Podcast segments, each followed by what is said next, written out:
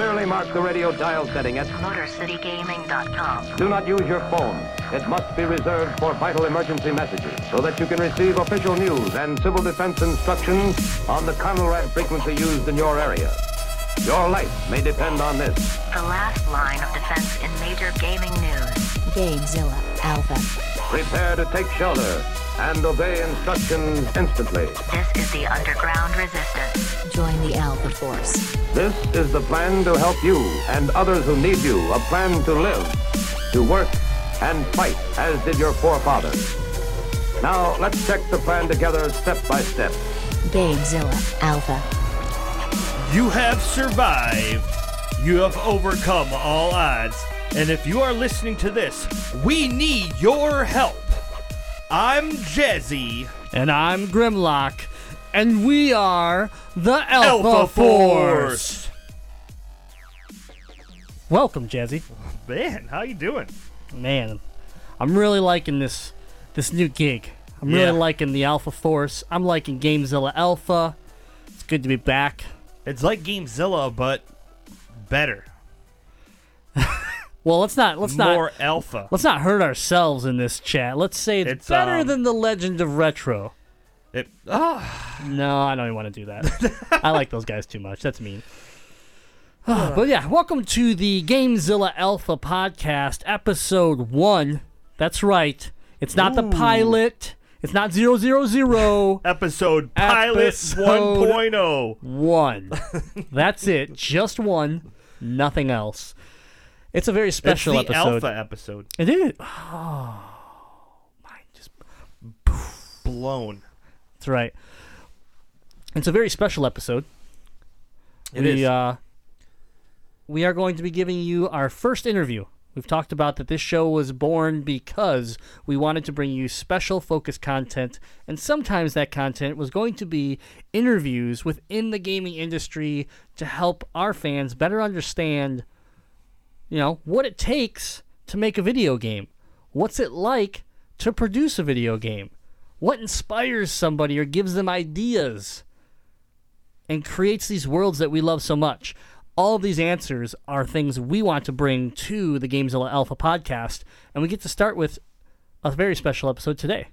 yes. And this podcast and this episode and even this interview all happened because of Patreon. Yep. The Gamezilla Alpha podcast is made possible by our patrons. You can get early access to Gamezilla Alpha by going to our patron page and becoming a patron. Gamezilla Alpha on Patreon or Gamezilla. It's just Gamezilla podcast. I keep saying Gamezilla Alpha because that's the show we're on. And it's just rings. Gamezilla. Gamezilla, the beast that is all of gaming in a mega formation of Zillas. Sure. I like it. Let's just roll let's roll with it. Why yeah, well, not? yeah, yeah, we'll do that. But yeah, we want to thank everybody. It's been uh, it's been a good first month. We're just about we're just moving into our second month on Patreon, and um, the support has been fantastic. the uh, The community has been awesome, and I couldn't ask for more. It it's beat our expectations already, and, and we're looking forward to what uh, the rest of the year has to bring. So Absolutely. Couldn't couldn't have asked more from our fans, especially the ones that support us on Patreon. Want to give a special shout out this week to our friend from Spain who increased his patronage because he was enjoying the content that he got with the amount that he was, you know, donating to us. He wanted more.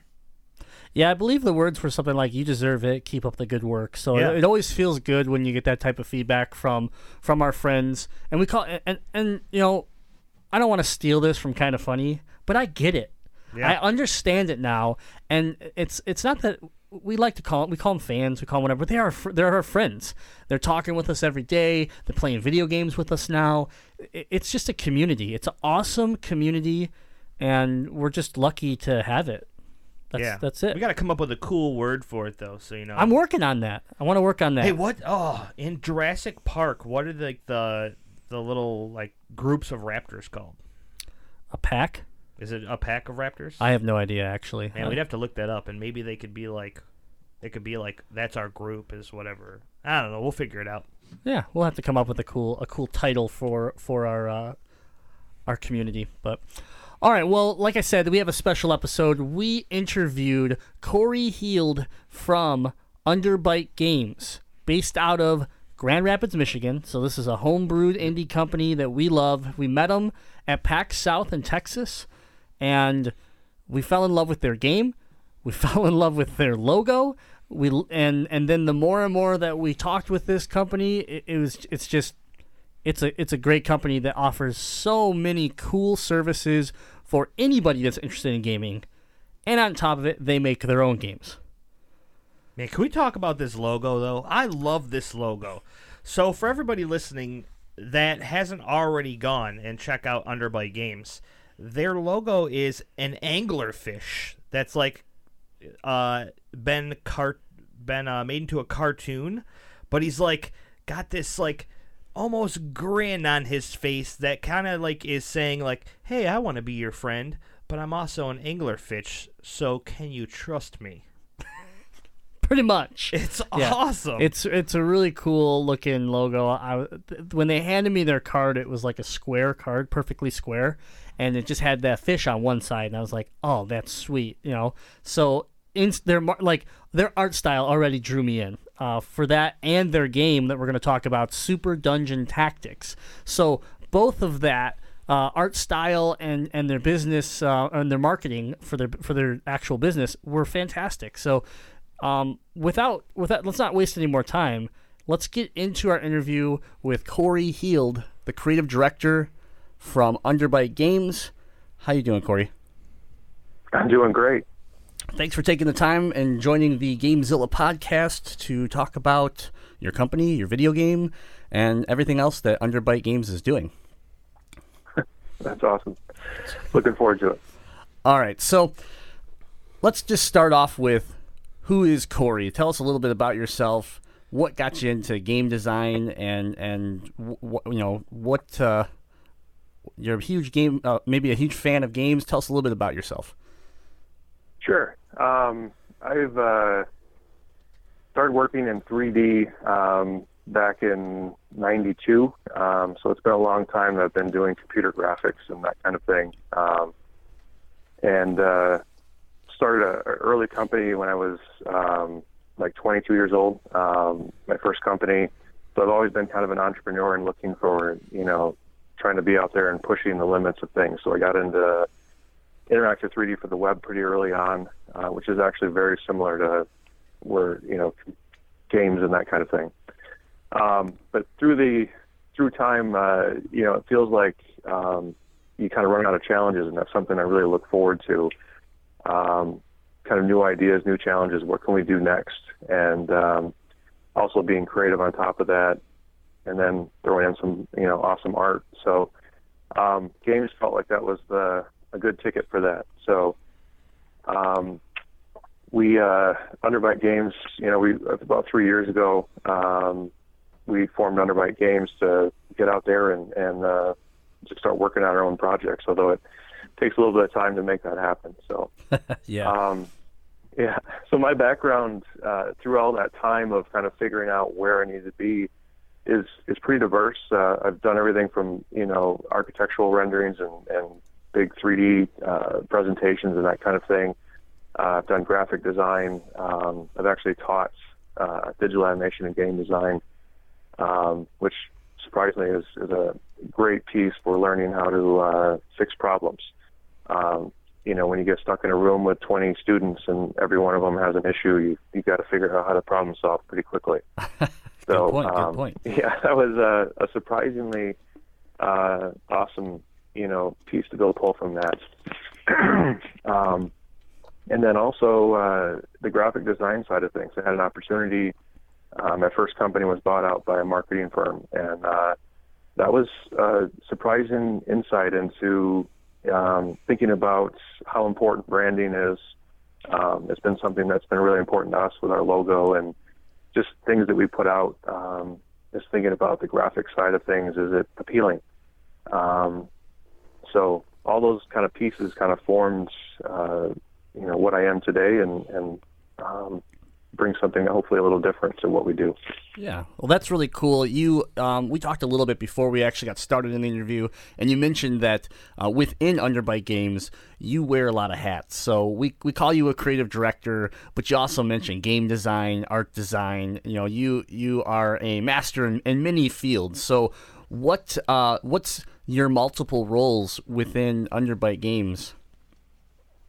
Sure. Um, it, it's like I said, it's, it's lots of different things. Um, I try and do project management. That's probably the biggest one I fail at, but uh, um, I, I have to kind of keep the team rolling. Um, I'm usually the one that's dealing with. Uh, we had a PR firm we worked with, um, and um, you know, keeping up on Twitter and blog posts and updating the website, getting ready for shows.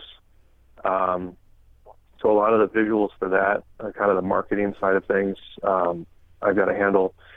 Um, did the art direction. Also worked with uh, our lead designer. Um, so he and I kind of worked in tandem uh, as as kind of a pair uh, to do all the design for the game. And then um, actually did level design and level most of the levels in, in Super Dungeon Tactics were um, actually finished by me. So I had to put all the assets together and and uh, do that. Um, so that's kind of, and then I actually did art production as well. So there's actually some art assets that I worked on uh, as well on top of that. So, um, Corey, you sound like, like a busy. sure most- You sound like a busy person. What? You sound like a very busy person. How do you have time for this interview? it, it was uh, near the end. It was pretty intense, but um, you know, it's you don't get into games. Well, I guess you get into games for two reasons: either you love it, or um, you know, you're you're trying to you think you can make a buck, and we we do it here because we love it. So um, it means a lot of time and, and a lot of effort, but uh, hopefully it pays off in the end. So. Yeah. So, with talking about your positions at Underbite Games, um, what is some of the, or maybe the hardest thing about your job that you have to that you have to do? Boy, um, as far as job goes, um, I think it's um, you know for me it's just trying to to maintain all the different aspects. When you wear that many hats, you've got a lot of people that are relying on you. So um, you know I, I don't have a deadline at the end of the month or end of the week or or even day to say, you know, I got all my, I got all these art assets done. I'm done for the day, and I can go home and relax because I've got four different people asking me for the for things. Yeah. Um, Makes a lot and so I think that was, yeah, that was the biggest challenge was trying to, you know, get everyone to communicate with me uh, ahead of time so I could be like, you know, hey, on Thursday I need this thing. Well, that means I got to work late Wednesday to get it done to you, you know. Right. Um, but at least I could schedule it. So um, that's probably the, the the toughest part um, from a from a production side of things. Yeah, I can I can understand that big time. Over over here in Motor City Gaming, I wear many hats as well, and it's always that. Like you said, you're a creative person, and if you're anything like me, when you're when you're in the zone and you're creating and, and you're excited about a pro, you know a, a product that you're building or something like that, it's like yeah, but I have these 20 things over here that I still have to do. But i really, really want to keep working on this, you know? So, like, that I. Uh, it, it- taking your time and um, you know dividing it up properly always always hard and that goes back to that project management and trying to carry all those uh, all those hats but it's cool that you're able to do all that if you had to pick the one thing out of all that what's your favorite part of your job what do you like to do the most Definitely the design side of things, um, and not just the hey, here's an idea, go make it. It's um, I, I really like the nitty gritty. I like I like whiteboard sessions. I like um, you know everybody you know whoever's part of it because we bring in uh, depending on what we're working on and talking about from a design standpoint. Um, for us, it's really important that we don't separate uh, people from that design talk. So, uh, for instance, if we're talking about a new mechanic, we'll pull in the developer, you know, or developers into it and say, hey, we want you to be a part of this so we can, it's, you're aware of what we're talking about so it's not crazy. Um, but I love that, that aspect of, um, you know, really trying to think about something uh, how would this work? How would this this feel the best? Um, you know, and that's where we tried with Super Dungeon Tactics to do some of those something different. Um, you know, and and where do we inject ourselves into you know making a game? Cool. All right. Well, um, I have a couple personal questions. I just want to uh, learn about Corey a little bit, and that is simply, what's your favorite video game ever? Like it- maybe it still is, or maybe it was, but what what uh, what's something that always will mean something to Corey? Yeah, I, I could. It's easy to do like a top three or top five, but top one. If you want to, um, if you want to give me a top three, I'll accept it. Okay, top three. Um, all right, so I would say top three uh, would be at least the ones that kind of I think about. And um, Fable uh, Okay. was one of my first big, you know, experiences I had. Um, I think Mass Effect um, followed up with that. You know that, you know, living through that game. um, and then uh, a, a, probably an odd one was uh, Castle Crashers. Cal- Um, okay, all good picks. yeah. I'm- yeah, very good. Um, so Yeah, no, the last one was a little bit weird, but uh, it was for the value and the, the fun that I got from my friends and family out of that one was pretty fantastic. So Yeah, Castle Crashers was was kind of my awakening to uh, Behemoth Games. You know, I um, we've been able to talk with them at PAX uh, Prime in Seattle and and get you know, but when I first played Castle Crashers, I remember that because of that, I, I've learned about uh, Alien Hominid and and some of their other games, and and I just love their art style. Like, there's something about their art style that's that's the biggest thing I love about Behemoth Games. Like, even I have a drawstring, you know, backpack that I carry around. That's their giant, like, overweight chicken. Um, just just silk Yeah. screened onto the back of it, and I remember them giving them away at PAX Prime in like 2015, and I'm like, I run up to the guy, I'm like, what do I need to do to get this? I'm like, I need this bag. so very I've cool. got two of them. So. Oh, there you go. Yeah, you know. So Yeah. yeah. Um, and then Fable is another another great uh, great game that uh, I loved on the original Xbox. Uh, Fable two, and then you know, and then unfortunately this the the IP kind of started to waver a little bit. So hopefully we hopefully uh, Microsoft does something with that down the road. But uh, and the Mass Effect, my my wife is a is a it's probably her one of her favorite games of all time. So I personally don't know a lot about Mass Effect, but at the same time I do because I I've sat by and watched it all, you know, secondhand. Yeah, that was that was the first game I was. I literally can remember emotionally feeling eh, like strong emotions during the gameplay two or three times during it that I I can't say I've ever done before in a game. Yeah, just Um, a great amount of depth and, and connection to the characters. Like that's um you know that's something. I mean that out of the out of Fable, Mass Effect. You know, for me, I think one of my first games that I remember where I just got like caught up into it was um was Gears of War surprisingly and it was just it was the story Yeah. modes playing through it cooperatively with a friend of mine growing up like every time a Gears came out no matter if we hadn't talked in a year we would reach out to each other and be like, "Are you ready?" We, and we would go play the game. Even even this last Gears of War, you know, I hadn't talked to him in a long time, and uh, he he reached out. He's like, "Hey, new Gears is coming. Are you ready?" And we played through through the story. But man, that that I connected to those characters, and, and when you know when the story started to wrap up and things started to happen, uh, it it definitely it pulled at pulled at the heartstrings. Yeah, that was that's actually my favorite franchise. Oh, there you Um, go. And uh, Gears Two, especially when uh, when he finds when Dom finds his wife, Yeah. uh, is is one of those moments. You know, I'm like, whoa, that was that was pretty heavy. Yep. Um, but yeah, I've, I, same thing. I, I went out and actually read the books for Gears, um, a couple of them, uh, because I was so interested in in that. When I went back and played after reading the books, was was pretty fan, pretty fantastic. So, Yeah. Absolutely. um, I love that franchise. So Yeah, it's it's a special franchise to me. I'm not I don't play a lot of Xbox, but I own my system. It's the Gear it's the new Gears Xbox One. I have the Gears 360. you know, that everything everything I own is Gears based. That's that's my I'm not the Halo. Like I play Halo, but I'm but I'm a Gears boy. That's what I am.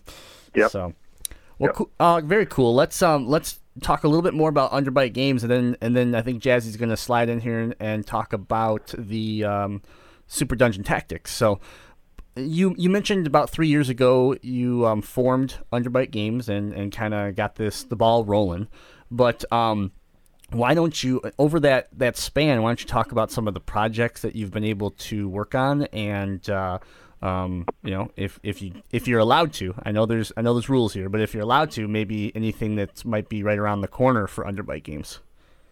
Sure. Um, so yeah, we got started in prior to Underbite Games. I was part of another studio, uh, one of the partners there, and and we decided they went more tech, uh, and we decided to go more creative uh, on the game side. But so I've been doing games for um, almost ten years now, um, and uh, we we started off um, basically doing for hire work. So lots of little projects, um, really meant to just kind of gel the team um, you know, get keep food on the table, uh, think about ideas, make you know connections and that kind of stuff. So we didn't start the company with, hey, this is the game we're going to make, uh, which might be a little bit different than a lot of places. Um, and so uh, we started making connections. One of the passions I have outside of games when I want to unplug is is playing board games, and not like Monopoly and that kind of thing, but more, you know, kind of medium to heavy uh, board games where I can kind of just not be around electronics. okay. Um, and they've got some amazing properties uh, on that side of things, you know, because the difference between that and a board, you know, a digital game and a board game is board games when they print it, it's it's out there. You can't take it back. You can't do a patch update. Um, right. You know, it's done. So um, everything has to be right, and and you have maybe that moment where someone sees the edge of your box in a store, and that's what they got to, that's what they're judging the game on. Um, so uh, very intrigued with that. So we started, you know, some relationships um, with some of the board game companies that we were interested in, um, and developed some, you know, little little projects here and there for them. Uh, but we also, along the way, worked with indies. Um, we've actually worked with, with, with Disney and, and Nickelodeon. Um, we worked with Zynga.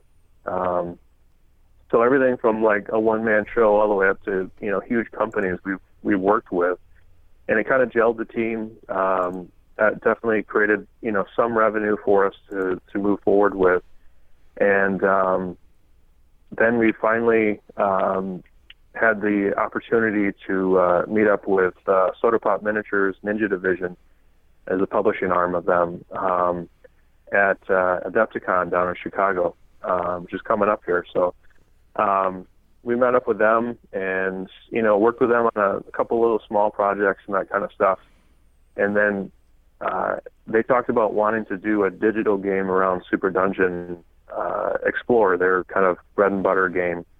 Um, and they wanted some small little app, and we said, hey, we we've been wanting to, you know, uh, do a game that we want to do with new mechanics and really cool uh, ideas and stuff like that that we've got. We love to to take your game further than that. So um, they allowed us to use their property, and uh, you know that's kind of where everything got started. But along the way, um, it, a lot of people probably don't know that, but I mean, there's only uh, we only had six people total working on Super Dungeon Tactics, um, and most of those people were only working on it 20 to 30, or I'd say 25 to 50 percent of the time. Okay. Uh, otherwise, we were we were doing outsourcing, so paying the bills and and trying to make things happen. So um, it was a, a pretty big undertaking, um, you know, for all of that. So um, it was interesting when we they they weren't even sure. Just a, a side story. We weren't even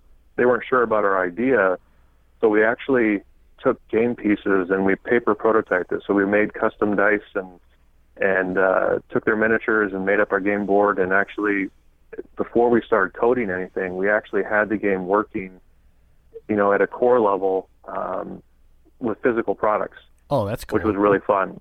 Yeah, so we actually went went to some of the local board game places and actually tested it with people um, to kind of get the mechanics down. And uh, so that was kind of a different approach. And then for PAX uh, Prime, when it was called PAX Prime, um, we uh, we put together a demo in one month that was a multiplayer, you know, same system demo uh, where you could play against each other with heroes and villains. Um, and that's where we you know first showed off the the prototype, and we actually it was far enough along that we um, they sold these little uh, uh, treasure chests with teeth. Um, you know the uh, I always forget the name of them. They call them boo booties. So, um, but uh, we actually had a copy of the alpha on those drives, Oh, cool. which was pretty fun. So Yeah. yeah, so um, that's kind of how everything evolved um, as far as you know working on the current game. Um, and right now, uh, we definitely have some uh, updates and things going for the game, but we're also um, in early phases of our next, uh, I would say, big project. Um, we can't release the the name, the property we're working with, but um, I can say this that it's uh, it is a turn-based strategy game, um, another one, but uh, kind of learning from this recent one uh, with some of the good and bad. Um, but also, um, it's going to be um, in the superhero genre. So Oh, cool. uh, we're pretty excited about that, and Yeah. uh, we should be seeing a lot more this time next. Well, actually, this summer we'll be releasing quite a bit of content, uh, and then hopefully uh, this time next year will be a kind of a big, uh, a big push. So Okay, great. Well, we'll keep we'll keep an eye out for that. Um, the the last question that I have about Underbite Games is, you know, we've we've spent some time on your website, and and I see that, like you said, you outsource, but it also looks like you um will offer your services to um other gaming companies, you know, small or large, like you're saying, to help them create maybe an idea that they have. So I Yeah. guess my question is, what services do you provide for, for others that maybe are looking to create a game or or, or um, you know design a three dimensional character? Sure. Yeah, we um and, and when I when I mention outsource, we it's actually that's what I mean by that. We people can outsource to us. Um, so I, I so I know that word sometimes thinks you're going out to other people, but we look for other people to go to us. So, um, but yeah, we uh, like I said, we've worked with you know one man show in his basement that's that's working on a game and needs some characters, um, and all the way up to you know uh, handle all the art for us and handle all the art direction. Uh, typically, art's what we outsource or, or what people come to us for. Um, but uh, we can also, you know, do development support or um, even do full turnkey games. So someone who's got uh, funds but is also like looking at it saying, "Hey, I've got an idea." Um, a lot of times, what we do as well when it's bigger projects is we do some kind of, um, you know, profit sharing, some kind of uh, reduced rate type thing. Um, just because we understand that when you get into games, you know, you just don't know what you're going to make, right? Right. And so shelling out a ton of money in the front for something your hope is going to do well, um, we try and, and help minimize the risk for for developers because we we do it ourselves. Um, and so we understand that uh, you know saving a few hundred bucks is, is a big deal when you want to do uh, you know a Facebook campaign or you want to do a you know some giveaway at PAX Right. um, that money you save can go towards those things. So um, we try and be very indie friendly um, and uh, you know do what we can, and we'll even you know provide input and thoughts uh, beyond just the pro- what we're working on. Uh, you know, like hey, we saw this. Would you, have you thought about this? And just throw out ideas because we we want to see the industry grow and and uh, indies thrive. So Yeah, um, that's and that's awesome. That that's um I, I was seeing that on the site and I just thought, you know, obviously from a Michigan standpoint, I'm I'm in love with it, right? But even even from the indie gaming just world, that is um so cool. Be- and I feel like even though it's a booming a booming uh, area right now in the gaming industry, indies. I, I feel like the people that maybe have good ideas that maybe don't have the game design knowledge, they they really don't know um, where they can go, other than like hop on Google and then they and then you have those few websites that are like, yeah, just make our make your own app by clicking three buttons. It's that easy, you know, and, and Yeah. you just make this generic template app that everybody's using and it works like crap. But um, it's very cool, and, and that's something that I um, I think a we here at Motor City Gaming is something we've already talked about. Like, man, we can work with these guys beyond just networking. This this seems really cool. Might be something that we look into down the road. But uh, for for all of our developers and and creators out there that listen to the show. Um, you know, make sure to head on over to underbitegames.com and uh, take a look at this because you know they have like a lot. You guys have a lot of examples up there. You you openly say if you don't see something you're looking for, to contact us. We would have you know be happy to to work with you and uh, explain what we can do for you. So very welcoming. I, I, I really like it. Cool. Thank you. Yeah. Uh, I'm gonna slide over to Jazzy, and you guys are gonna talk about Super Tactic Dungeon, or sorry, Super Dungeon Tactics. there we go. All right, so Super Dungeon Tactics, as we we've kind of already mentioned a little bit here, it's a turn-based strategy game. Pardon me. That uh, it looks very much like you kind of said already. It's it's a board game that's virtual. So you have the ability to to move your characters around the board and, and complete missions and stuff like that. So um, what I would like to ask first is there's a, a different array of characters that you could choose to be on your team, and each one of them kind of has their own little uh, powers and manu- moves and and or moves that they moves or moves. Uh, powers that they could use towards defeating uh, what you have in the game as like missions or levels. So, how many different characters do you have that are playable in this game? Um, by the time you get done, there's 15. Um, and one thing that's kind of unique with that, though, we always let people know is that there's a class item. That's the first slot you can put a, a piece of equipment in. Um, the class item actually brings out a unique special ability per hero. So if you put a, a red class item on a on the mage, it's going to be different than if you put it on somebody else. Um, and each hero has two different color class items that they can have.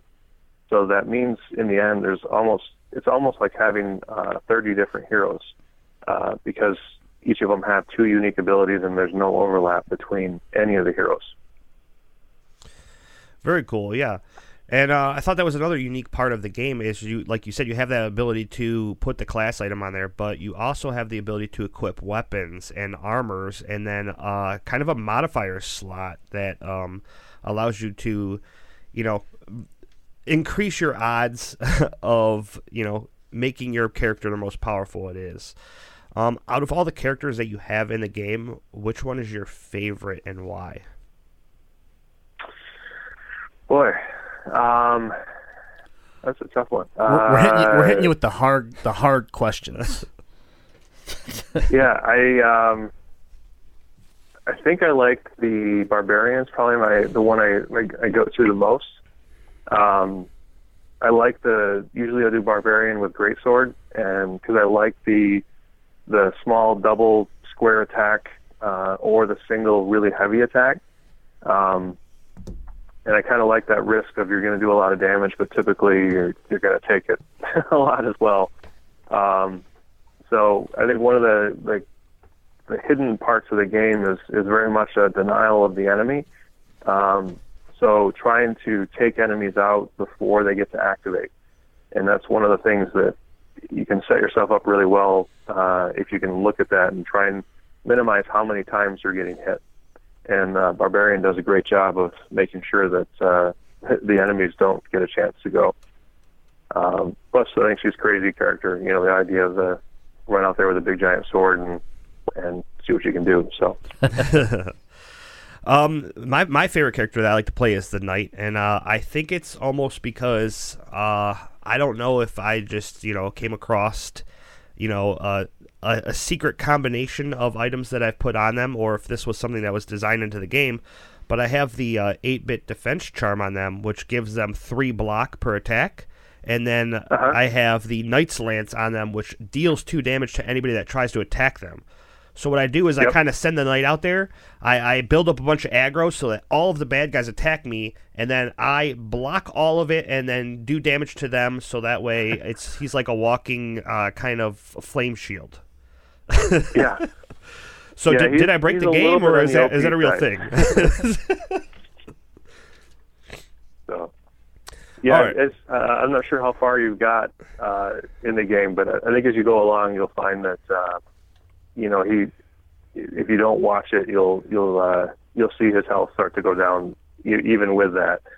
Um, but uh, yeah, he's he's a fun one. The lance, uh, the lance in particular is is a really fun one because you're kind of a little bit restricted as to what you can hit. So you're always kind of looking for that great opportunity to do, you know, three and four uh, attacks at one time. So um, he's he's a pretty awesome one. He's obviously our, one of our poster childs that's uh, on a lot of our graphics, uh, just because I think he's a cool character. So Very cool.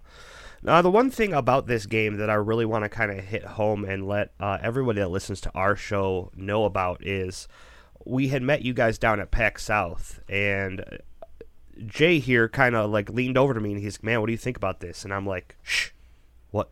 There's dice. Why is there dice in a video game? I don't get this. This is interesting. And I'm like trying to shush him because I'm trying to, to see the demo that you guys are playing and figure out like, wait a minute, is this like a board game but it's virtual? There's but there's dice. I don't get it. So what what made you decide to put a a concept of of rollable dice in a video game that modifies your characters to basically get kind of buffs or shields uh, per turn.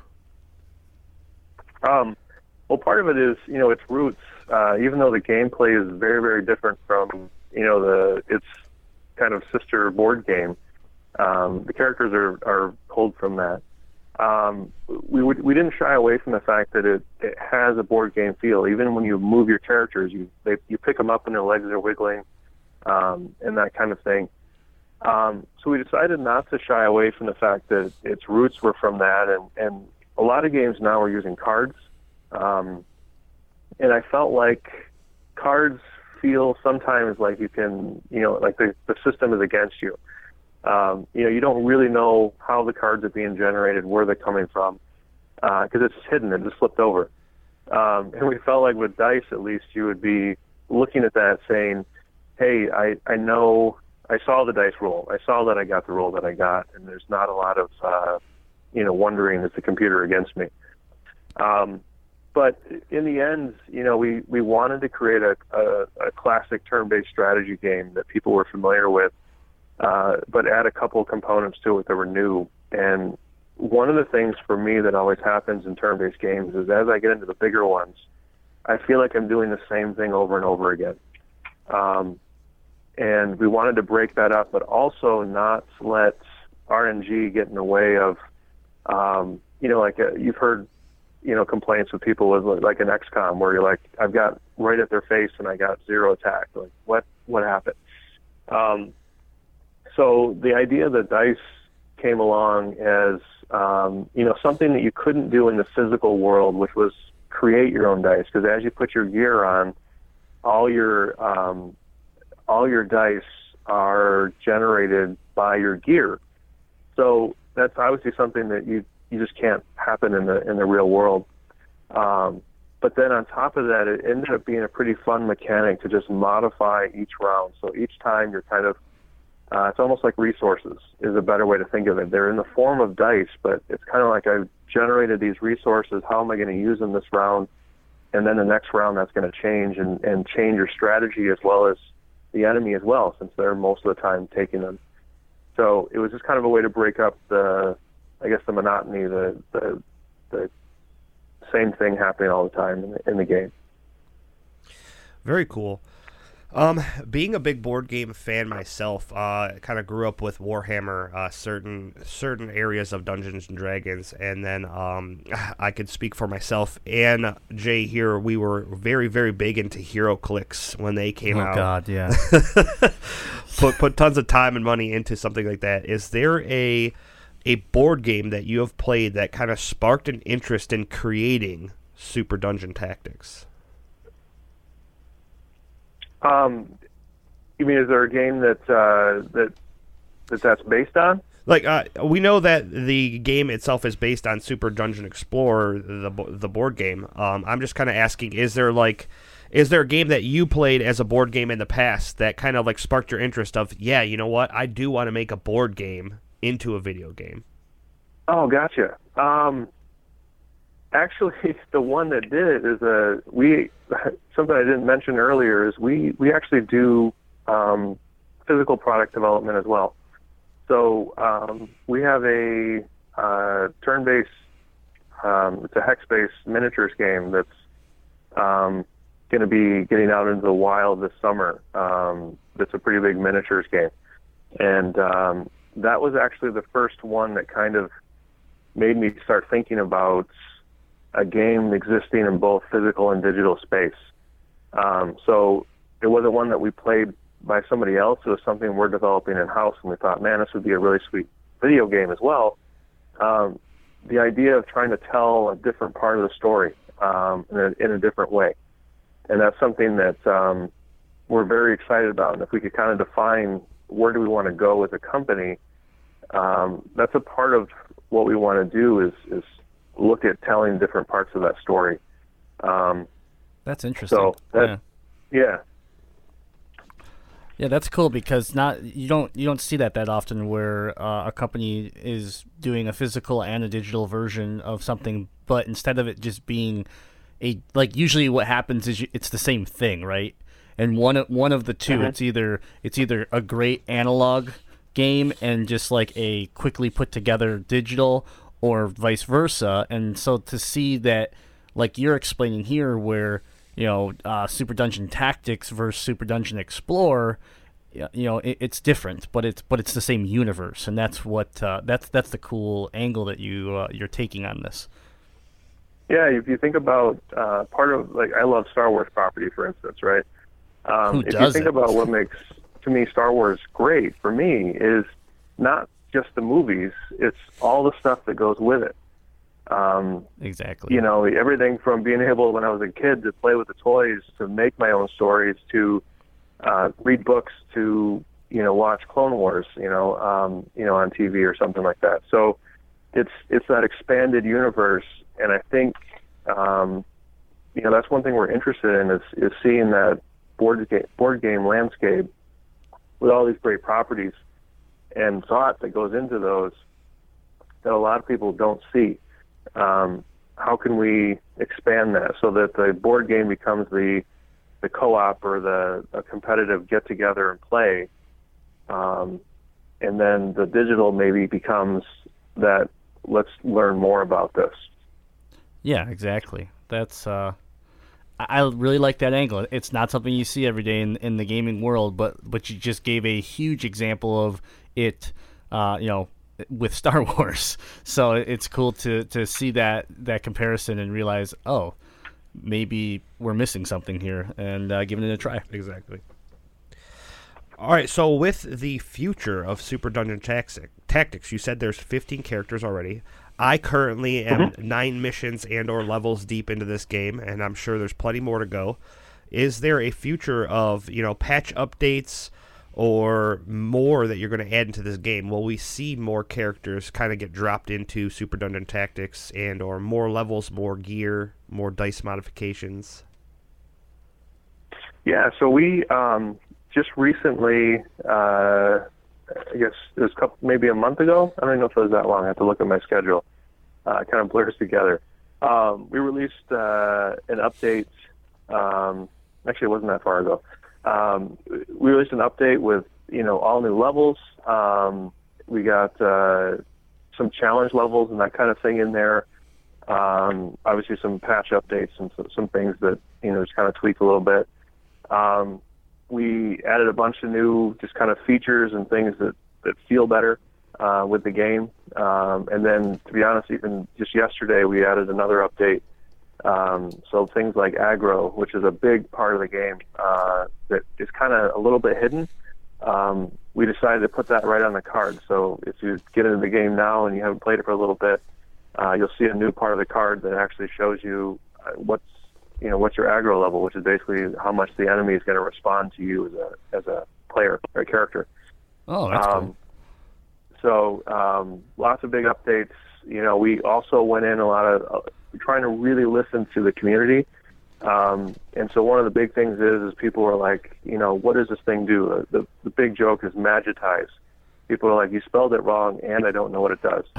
Um, it is it is spelled right. It's it's magic and mag or magnetized put together.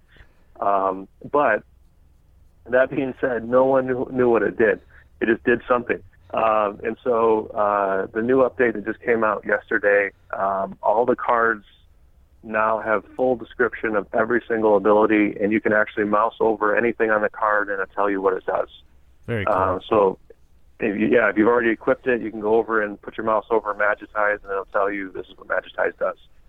Um, so, lots of little cool things um, that we're trying to listen to the community and and and make the game solid and and where it needs to be. Um, and then uh, the next step is is taking the game further, and, and hopefully the user base and, and the community wants to see that happen, and because we definitely have plans to keep growing the game. Um, we haven't physically made the material, but we have um, basically notes and items and weapons and stuff like that all thought out well beyond what we have. Uh, and so the game can definitely scale quite a bit, uh, and we'd love to do that. Um, the next big update coming will be uh, will be controller support, um, so that you can use an Xbox or Steam controller. Uh, we've got uh, some talks about multiplayer. Um, we're not committing to that yet, but uh, we do have some talks for that that are happening as well.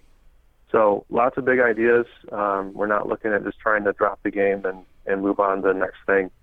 Um, but like I said, first we want to listen to the community and, and make sure that we're uh, making the game right and, and everyone's happy as much as we can uh, before we keep moving forward with new things. Awesome. Well, you definitely got my vote. Um, I I've put a lot of time into this game. I remember when we had met you guys at PAX South.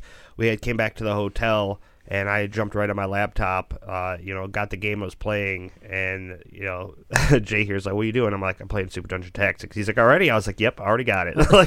It was it was So- incredible. we had horrible Wi-Fi at our at our hotel, and I was like, I was like, you you downloaded that already? Like like I think I just blinked and it was already done. So yeah, he was excited. So I'm definitely looking forward to everything that you guys have coming in the future. Um, multiplayer, you know, you have my vote there. I definitely got a little excited when you said that. So you know, if you need somebody to kind of help push you in that direction, you definitely have my vote. Um, but the one last question that I have for you, I obviously got to meet you guys at PAX South. Got all that information firsthand. Was able to go right to the hotel and get it up and going. But where can everybody else that listens to this show find your game? Um, yeah, right now, currently, uh, the main place, or pretty much the only place, is uh, on Steam. Um, so we uh, uh, there's the Steam store. Uh, you can go to superdungeontactics.com, and there's links and everything from there. Uh, or if you are happen to be at um, at PAX, um, I will throw this out there that uh, we do offer the game directly with a bunch of stickers and miniatures and you know a cool loot box. Um, and uh, so that's something that uh, is available. I know at PAX East we're actually giving away an Alienware computer with the game, Ooh, um, so that's going to be pretty exciting uh, as well. So yeah, that's awesome. And and uh, so and there's your confirmation. You will you'll be at PAX East in just a few weeks, actually. that's right. Yeah, So- we're we will be there as well. So we're we're gearing up for this too. It'll be our first time going to PAX East, which uh, currently is your largest PAX convention. Uh, we're we're very excited, but we'll make sure to swing by and, and say hi to you guys. Awesome. Hey, and if I could, one thing that that we just to say on the game too, just to kind of get people's mindset around it. One thing that's doesn't come across very well on the the website, but um, just throw out there that we we started talking about the game as a mix between a turn-based tactics game and a dungeon crawl. Um, a lot of people are going into the game thinking it's going to be a Final Fantasy Tactics where I'm fighting three, four guys uh, at a time and they go into it with that mentality and, and don't realize that uh, you might be fighting 30 enemies um, at a time. So it's just something we like to bring up and, and just make sure people's expectations are um, are right with, with where the game is at. You know, some of the levels can take a while to get through, which we're we're fine with. Um, but just kind of sharing that and then making sure they use the options to speed up the enemy turns and that kind of thing if you you feel like you want to move things along a little bit better. So. Right. Yeah, and it's it's a fun game. the The art style is fantastic. I mean, it's the, I love the thing that grabbed me initially. You know, we didn't know you were from Michigan. We didn't, you know, we didn't know anything. But the the characters, I I always the art always draws me in, and I go, oh, those are you know, those are. I think the first thing I said was, "Oh, look at those! It's like a, a cute little knight, you know, like it, it looked cool, right?" and uh, and then I saw on top of that your guys' logo, the Underbite Games fish, uh, and I was like, "That's a badass logo." and so, um, you know, and that's what drew drew us in to talk with you more. And yeah, the game is it's gorgeous. Um, you know, we we have. And, and you bring up like Final Fantasy Tactics, right? Uh, a famous tactics game that people just love. Um, you know, it it definitely r- reminds you of that. But like you just said, the scale is I I love the scale because it, it makes you it gives you that sense of like, oh my god, this is just it's me versus everything, you know, type deal. And um, so you get that bigger epic feel uh, in the game. And I like how there's uh, each kind of like level that you plays uh, kind of have a, a little different objective base. So you have to think about it and go about it differently. So there might be a level where you know you're trying to get to the end of this dungeon, or there may be a level where you're trying to you know destroy a certain uh, boss or monster. There, and one of my favorite levels that I will give you guys kudos on is was like the. Uh, the kind of horde mode or or zombie mode level where it was like you dropped your characters that you chose in the middle and it was like survive and kill 60 of them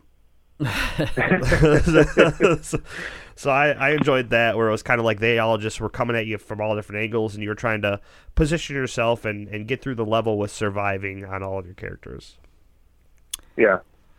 So we tried to mix it up a little bit, and I'm glad that uh, that came across uh, pretty well for you. So Yeah.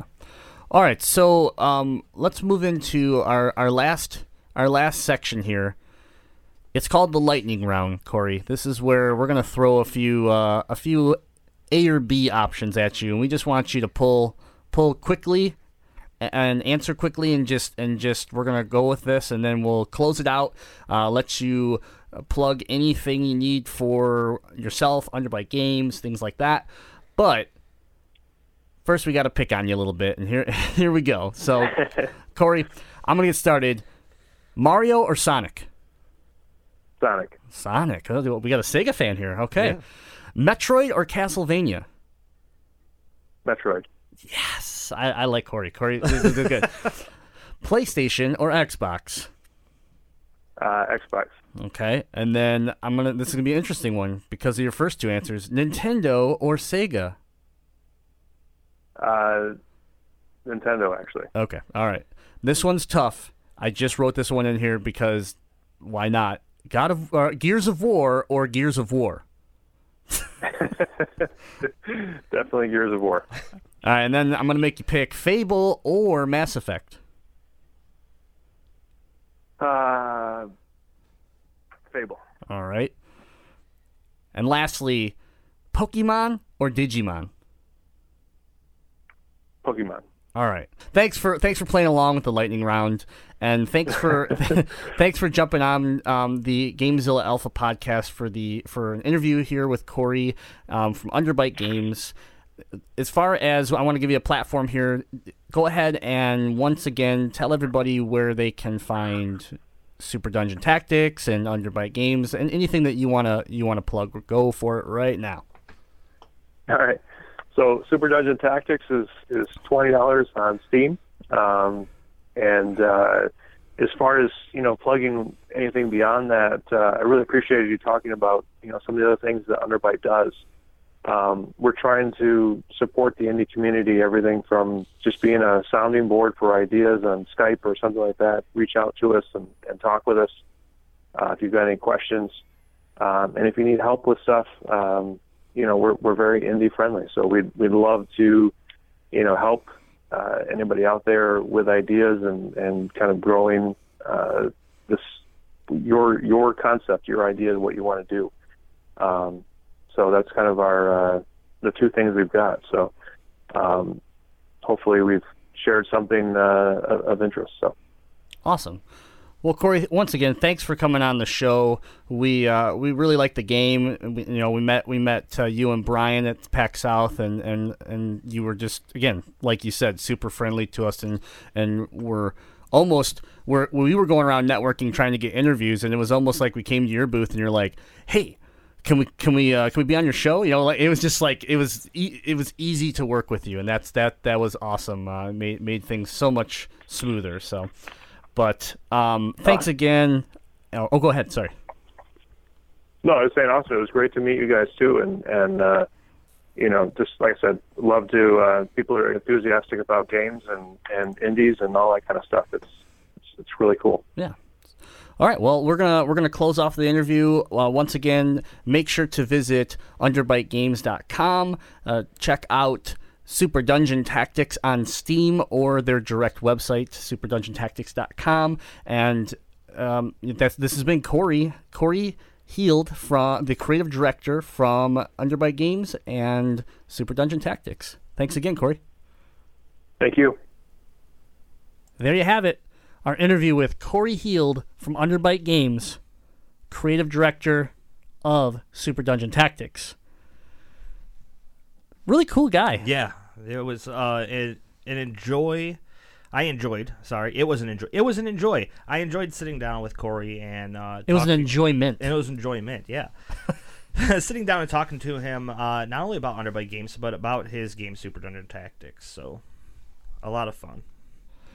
Yeah, absolutely. And then uh, the Super Dungeon Tactics, the game, you know, we saw it at PAX South. It was really cool. Uh, obviously, this interview explains some of the the story of how it how it came to be, and also you know some of the decisions that were made to make this game unique. But uh, I mean, what did you think? I absolutely love this game. If you guys haven't heard of this game already, you have to go to Steam. Twenty dollars only. Get this game.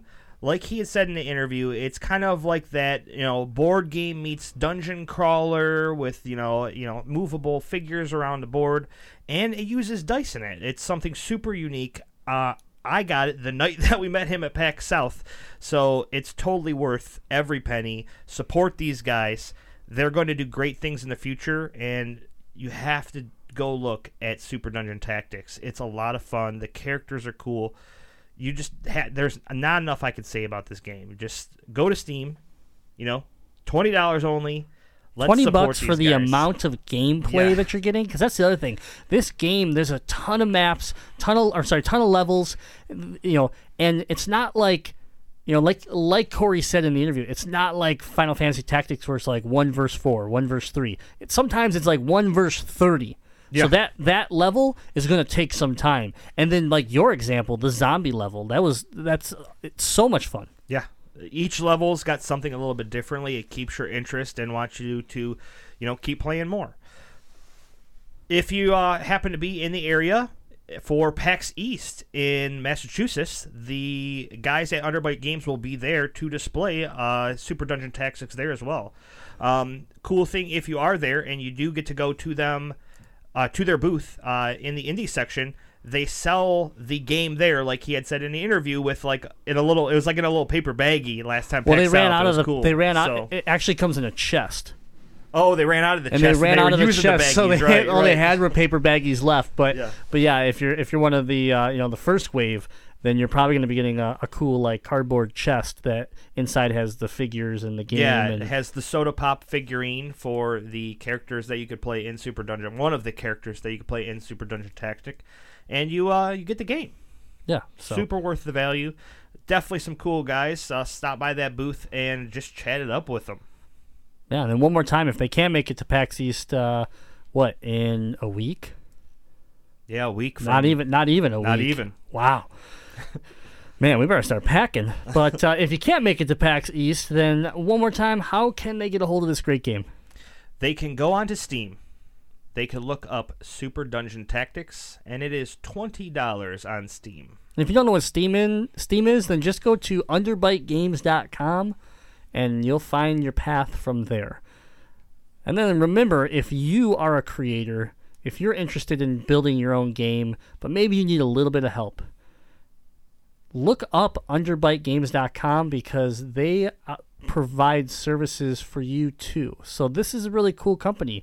They're making games, they're doing they're they're doing some of their own stuff, but at the same time they're helping others and that is uh, I always love hearing that. So make sure to head on over to underbitegames.com and uh, support support these guys. They're they're doing some cool stuff and and the 3 short years that they've been around we've seen they've they've gotten to be on some cool projects and they're showing a, a lot of growth. So that's uh, that's great to see here in Michigan and in the indie scene.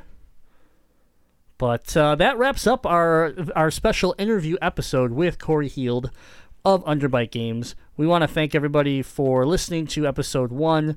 We will be back uh, next week with a new topic, probably Switch related, since the launch is here. Let's do a PAX East one, like you know, show instead. Nah, we'll be No, at, it'll probably be Switch. the problem is, and that's what we have to figure out, is that we'll be at PAX when we're supposed to record. right. So, So do we do something live? Maybe. yeah, we're gonna figure it out. But uh, keep an eye out on our social media, Motor City Gaming, uh, on Facebook, tw- uh, Twitter, Instagram, wherever. Um, or just head on over to MotorCityGaming.com, and all the links and all the information is on our site. But keep an eye out because we might do a special show there, or we might do a wrap-up show a little late. Or you know, it just depends on the situation. We don't know what the you know internet access is going to be Right. and, and all that type of stuff. So this is our first time going to PAX East, so we're gonna we're gonna have to play play it carefully. We'll say. Um. So yeah, that's uh that's it. We'll, we'll we'll be back next week. You can listen to this podcast if you're on Patreon every Thursday night, early access. Otherwise, we release on iTunes, Stitcher, TuneIn Radio, Overcast, Google Play, and of course MotorCityGaming.com every Sunday. So make sure to listen to the parent show, Gamezilla Podcast, Yep. every Tuesday. And the Legend of Retro, if you're into the old games and you want to listen to Final Fantasy or uh, Maniac Mansion, games like that, each episode is tailored around one game, and that's on every Thursday. The Legend of Retro. And for everybody that does listen to us now and or is listening to us for the first time, it would be a big help if you listen to any of those shows to just go to whichever platform you are listening to them on. Give us that like emoji, give us that, you know, thumbs up, give us click that subscribe button, leave a review, 5 stars. It'd be a big help for us to get knocked up those ranks so that we can get more people the Gamezilla, Gamezilla Alpha and the Legend of Retro experiences into their hands and into their ears. All right. Well, I hope you enjoyed the interview today, and we will be back next week. And until then, game, Game on. on.